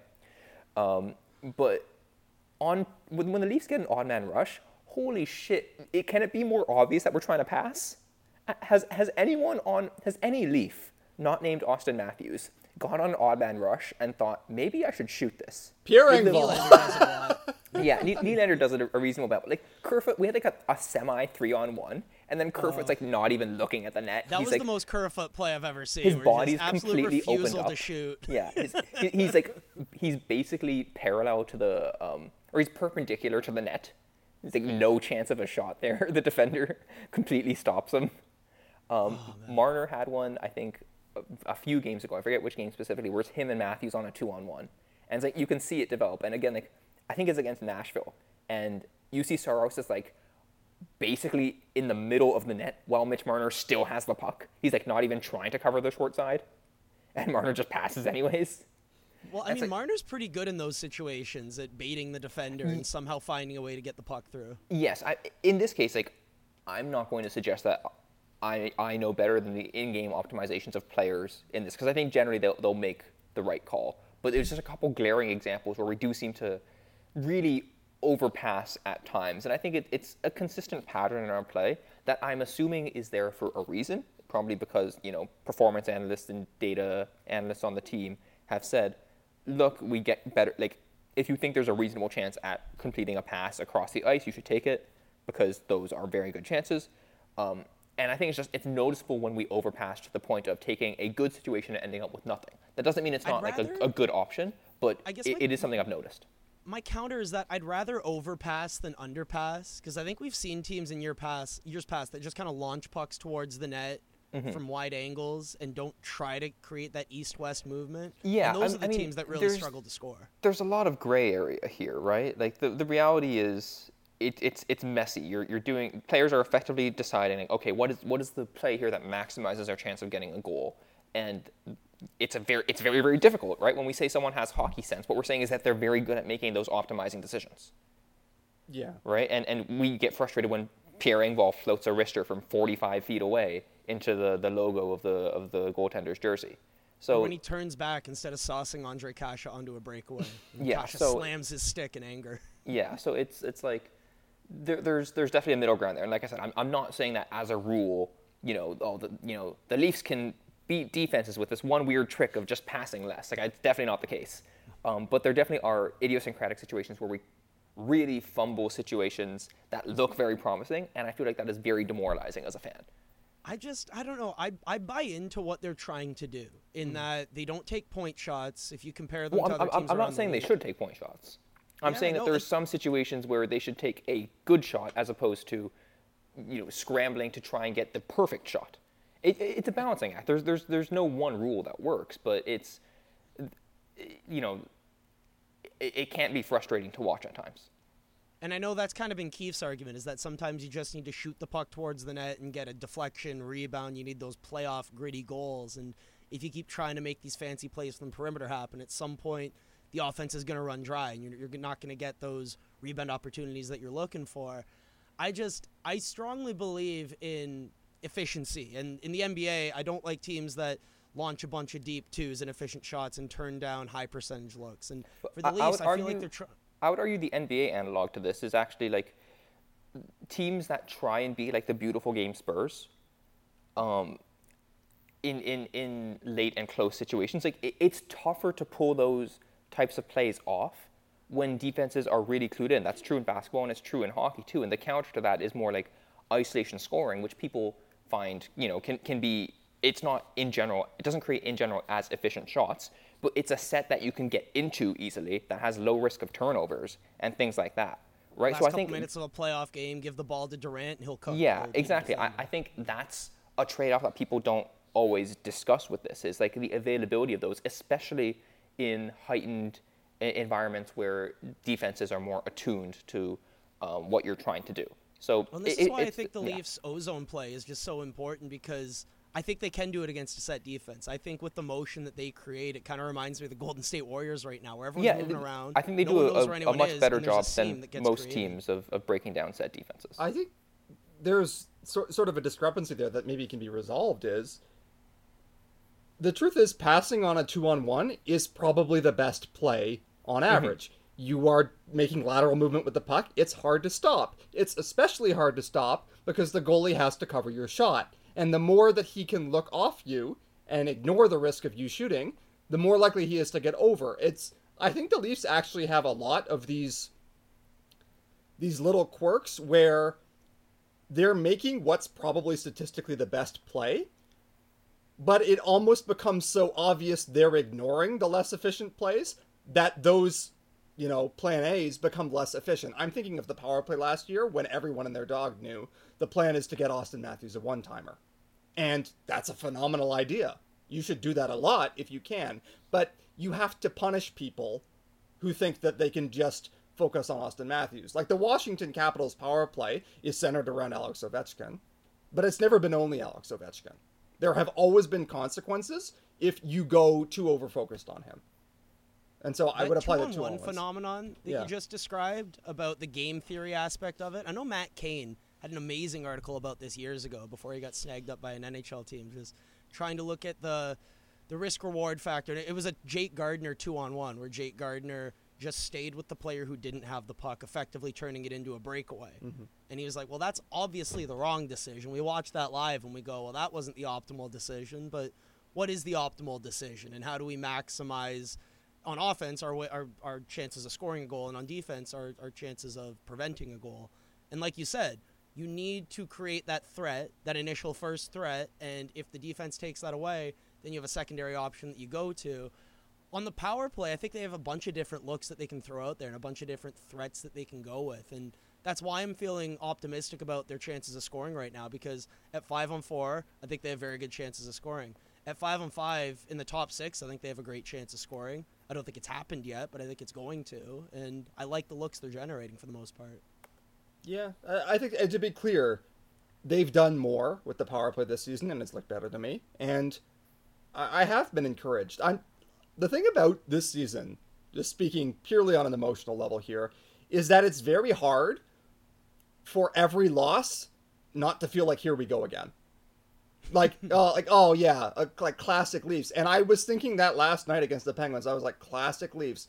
Well, before last night, they had won ten of eleven you know, uh, that wasn't classic Leafs. That was actually pretty good, and there were some genuinely impressive performances in there. And They're top 5 in all the key metrics at 5 on 5 despite rotten shooting luck. yeah, I keep trying to get back to okay, what am I really asking them to do? And in my heart, I'm asking them to win a playoff series in November. Well, you can't do that. I'm asking them. Well, not with that attitude. All I'm asking them is, is to convince me that they will win a playoff series um, based on how they're looking in November. And there are specific things I can point to saying I'd like that to be addressed. And the Jake Muzzin thing, by the way, outweighs all others in my mind for that. Um, but to some extent, it's just they've burned us too many times in the postseason. And I won't trust them not to do that until at least one time they get through a round without me wanting to bu- gouge my own eyes out. I hmm. keep bringing up the word shooting percentage in every article I seem to be writing lately, just because uh, to me it just it exemplifies the entire problem with hockey, which is that in small samples it's volatile and the deserving team often doesn't win. That's why I joke about the deserve to win o meter because even though it's funny when you lose and you say, "Hey, we deserve to win," I still think in the long run that's what I usually care about. I care about how you played, not whether or not the pucks went in. And I know in a six, seven game sample, all that matters is if the pucks go in. And in hockey, when they don't, and your best players shoot two percent against uh, the the team they faced this most recent year, and then the entire team shoots five and five, per- uh, uh, shoots two percent at five and five against the Columbus Blue Jackets. It's frustrating, but I'd like to think that those things are going to regress. But I don't. I don't think. I don't think it's good enough to say it'll probably regress. Let's do the same thing again. I think everything should be tatered on how do you make it so that a that doesn't happen again. B if it does happen again, how do you give yourself as much room for things to go, you know, to hit the hit the fan, while still performing well, while still winning, right? And that that's what that's what we need to to to see really it's like and that's what i think the coaching staff and the front office have to be focused on it's like yeah look if, if we get normal shooting we're better than a lot of teams in the league what happens if we don't right I What's mean, you have Auston Matthews right now, who just he's not scoring at five on five. It's weird, but we know he will. So I don't I don't know how to analyze this any other way than he's getting chances. They're not going in. Right, but I, I, I think, look, that, that's that's a constant with hockey. Is you're going to there, there's going to be some volatility around the, the amount that you that you score. What I think is really important is that as analysts and as as people involved in teams, that you have to focus on lim- like maximizing every single edge in every other way right? Um, and that includes like, are there are is there something systemic about the way we're we're, we're shooting, or, or the way we're handling our chances that's resulting in us not getting goals? I don't know the answer to that. Well, I don't know. I know for four straight years they were shooting nine percent. Now all of a sudden Well, they're yeah, uh, a six percent shooting team. I don't think that's true. Well, I, I- again, I've, I've said this a few times. I don't think we're suddenly a bad shooting team, but I also don't think that it's automatically that we're going to be the exact same shooting team as before. Some of the parts of the roster have changed.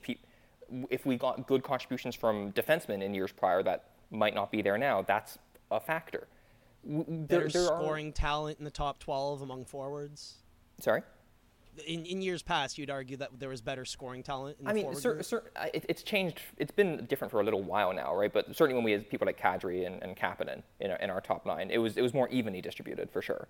Um, but yeah, like look, look uh, the the Leafs have done have, have done what they should have done over the first 20 games. They're generally playing well. The, shooting percentage hasn't been there. It's probably it's going to rebound for sure to some extent. Maybe it gets to like above average by the end of the year. Maybe it doesn't right? Um, the worry is that if it doesn't, are we still just screwed? Do we have? Is there any other way that we can handle things? One good piece of evidence, and I know I've been very negative on this podcast in general, so I'll, I'll maybe we'll finish off by saying that the one most positive development is that Jack Campbell looks legit, and that's that's possibly the margin for error. Not that he was bad in last year's playoffs or anything, but if you have a goaltender who can do that to the other team, that helps you a lot. I'm just and not sure been- how confident I am in it continuing mm. for the rest of the season. Let's Well, say. I mean, Not you at can never be level, that confident with it yeah. continuing because goaltenders are, are another source of extreme volatility. But again, every single game that where Campbell performs well gives us a bit more evidence that okay, we can we can maybe rely on him more than we thought we It's could. another data point. And with goalies, we're just we're praying for data points at this point, right? Yeah. So like the the shooting percentages, it is what it is. It, it but the team internally, and I'm sure they are, should be doing everything they can to understand exactly what's driving it to a deeper level than us being like, eh, we're getting chances that they're not going in. right. Yeah, no one likes hearing that at the end of the day. I just I, I like pointing it out because it's a fact, and I think it's something that sometimes we forget when you're a player that you're really mad about has a low on ice shooting percentage, or a player that you think is doing great has a high on ice shooting percentage. I think sometimes it helps to just kind of come back down to reality and understand that some of these things are going to level out. Yeah, absolutely. And, you know, again, shooting percentage is an unpleasant excuse because shooting percentage failed us at some really critical times. And people do not want to hear that that was a bad dice roll. And looking at the games, it did seem like they were in some ways earning some of that bad shooting percentage. They were Well, I- I struggling to break the- through, but it's it's hard Yeah, to it- parse. Well, and it, it was more in in early again going back to the Montreal series, games six and seven. It's not like Montreal goalied us in those games hugely. Like they, they deserved to win those games, frankly. I mean, the goalie didn't was it the overtime in Game Six? or Yeah, in game six, but like that's Yeah, yeah. like we were kind of lucky to get to overtime in game six, yeah, that's very fair. right? So the the issue, like yes, we you know if we got better shooting, we probably would have won it in five, right? Mm-hmm. But it's also you know conditional on that happening. We still had really unacceptable performances in game six and seven, and similarly here, like conditional on what we've seen so far, we've still had some performances that are frankly really concerning, right? Like the, a game again, the game against Pittsburgh. That's a game where the offense doesn't really show up.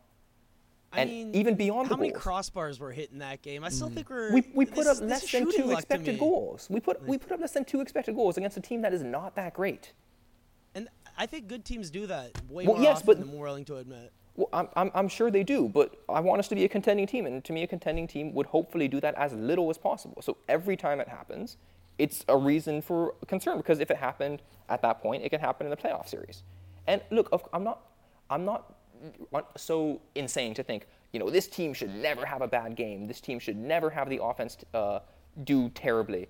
Like that's going to happen with some level of regularity because it happens to every team. But we need to minimize that as much as possible. And every time that it does happen, it's a little concerning because that's another time where it could happen in a playoff series. And all we can do as fans and as uh, someone, as, as for the people in charge of the team, is minimize those to the extent possible. We've had a handful of them already. It's a little concerning.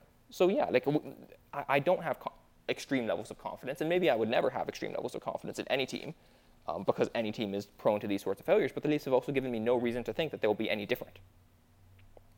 So that, that's my thinking. Yeah, I, man, I just I think the version of this team that eventually wins a couple playoff rounds, and I don't know if that team exists, but assuming in, in an alternate reality where the Leafs go a few rounds deep in the playoffs, I think Matthews is putting the puck in the net a lot. I think Mitch Marner is racking up the assists. I think William Nylander's finding the back of the net. I think John Tavares is finding the back of the net. And I think those other players like the David Kampfs and TJ Brodie and you need Jake Muzz, and I think they're playing strong enough defense where you're limiting chances against. And I, I think that the shooting percentage bounces your way and you win a couple series. But maybe that's just the inner nerd in me who Well, no, not willing the- to admit problems of years past. You know, the Leafs could have won a series in any of the last three or four years. It's not like they've been a million miles away, right? But again, like, it, is winning a series going to be enough for us? The, the goal is winning a cup. The goal is being Tampa.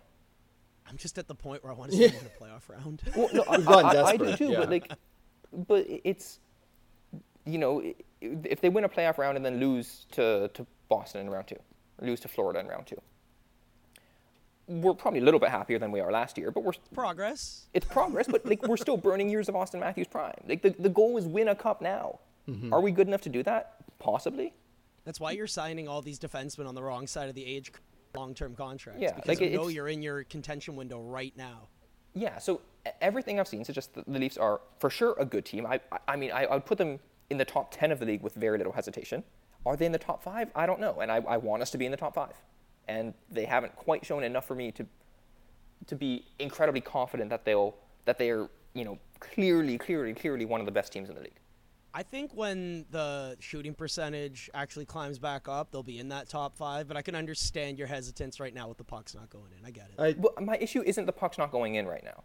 It, it's the, the, the game-to-game concern of sometimes the offense just will, will completely dry up. And we still ha- we're still very, very prone to any injury to our top heavy guy, to our, our top end lineup. We still have essentially no backup goaltender. There, like there, there are other concerns beyond just the pucks aren't going in. I would say if I'm looking at okay, what did I think in September and what has changed in terms of my actual assessment of how good or bad is this team? I thought they were a pretty good team before. I thought the David Kampf 3C experiment would work less well than it has. I'm my faith in that is going up a little bit. Jack Campbell, I think, is on a huge heater. I knew he was capable of that. We'll see what his actual level is, but that's good. Jake Muzzin is worse than I thought he was. Um, or at least I hoped that he would stave off aging longer, and I'm starting to get more concerned about that. And then the forwards, I, I mean, again, I never really believed that the power play ought to be that bad, so it regressing or improving is just like that was what was supposed to happen. So I guess I feel a little better than I did at the start of the year, but it's very hard for me to to believe that the flaws are fixed. And I, I'm I'm probably a little bit more optimistic than Arvind on this, but I see, you know, they've shown us flaws a- at some pretty key times, and I'm not quite at the point where I trust that they won't do it again. Maybe I just never will be until they do it. I don't trust this team as far as I can throw Yeah, them yeah. in a close playoff game. But if I'm just trying to take a step back and evaluate the team and look at all the information that I, I can sift through, I see a top five team in the NHL personally. Maybe that's just because I'm in love with Ondrej Kase, but I, I like what they're doing right now, and I'd, I'd like to think that positive things are to come if they keep playing at the level they've been playing at lately. Yeah, there have been. Uh, I very much hope you're correct. yeah, I and I I have some sympathy for that view. Like the Nashville game, I actually was really impressed with them. Yeah, and, and again, like if this team was not called the Leafs, I'd probably be a lot more optimistic. So for for sure, my brain has been poisoned by the years of failures and like the frustrations I have with this particular set of laundry, right? It's so But- hard to be objective when you analyze this team. I don't know how to do it. Mm-hmm. yeah, and it, like definitely, there's there's a very reasonable case for them being a top five team in the league. Like a, a lot of models, have- Dom Luszczyszyn's model, which is obviously very very good, still has the Leafs as like one of the very best teams in the league. Hockey, and Hockey that still projects them to win the President's Trophy. Yeah, it's just that being that doesn't even necessarily guarantee us a whole lot. And until we really do something, I'm still going to be a little bit hesitant. I'm going to look at every single flaw, every single poor performance we have as a sign of like, okay, that can still happen to us. Mm-hmm. And you hear every Sheldon Keefe press conference, he's doing the same thing. He's saying, like, look, obviously the good things are going to stay good, but we need to fix these certain flaws if we're going to be a championship caliber team. And I understand that. You need to do that if you're going to be behind the scenes and coaching. But for once, I, I like trying to be optimistic with the Leafs winning, what, 10 of their last 12, even with last night's loss. So. It, pardon me for, for being optimistic about the Leafs in November. That's just really uncool of me. I'm sorry, Uh, no, honestly, uh, that was one of the reasons I, w- I was so glad to have you on. I mean, we've guested on each other's podcast for like a million years now, but uh, it, it was good because I think Arvin and I are both kind of wrestling with how do you feel optimistic about this team again after everything that's happened, and and if you don't, why not? Or if you do, why? So I think it's worth exploring, even if you know different people are going to see it differently. So No, and I always love getting into these discussions with you guys because I think there are times we disagree on certain things. We're trying to bring up as much evidence as we can to substantiate our points. Uh, it's, it's a fun little nerdy afternoon for me, or I guess early morning for me on a Sunday afternoon here. So uh, thanks a lot for having me on, guys. Really appreciate it. I think I got to get on with my day here and go back to my Travis Dermott charges. But well, appreciate that- you having me on. yeah, thank you for coming. Yeah. we appreciate it. Yeah. So um, do you want to quickly plug your stuff um, before we wrap up? Yeah, sure. I tweet all the time now. Yeah, at Ian Graff. Yeah, no, totally an active user on hockey Twitter. But uh, I put out the post-game Leafs report cards there, and I've been doing that for the last couple of years, where I try to grade each player on a scale from one to five.